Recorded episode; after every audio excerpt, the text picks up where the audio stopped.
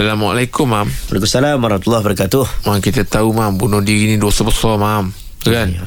Jadi katalah, Mam, kita ni ada niat untuk tu, Mam. Dah kira berdosa tak, Mam, tu? Niat je.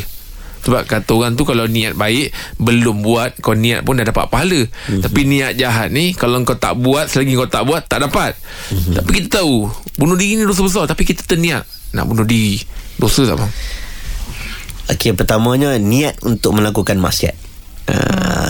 Ada ulama yang kata betul, niat buat baik dapat pahala, buat jahat kalau niat tak dapat dosa.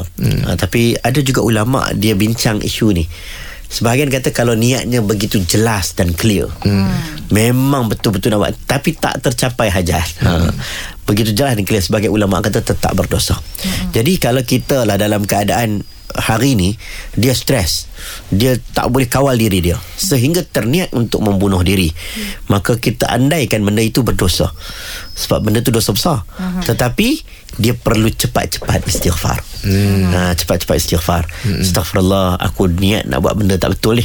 Aku niat memanglah dia tak buat lagi, tak dapatlah dosa tu, tapi dia azam yang kuat, dibimbangi, melekat dengan jiwanya kerana benda itu melibatkan kemungkaran pada Allah. Cepat-cepat istighfar, insya-Allah Allah ampun dosa dia.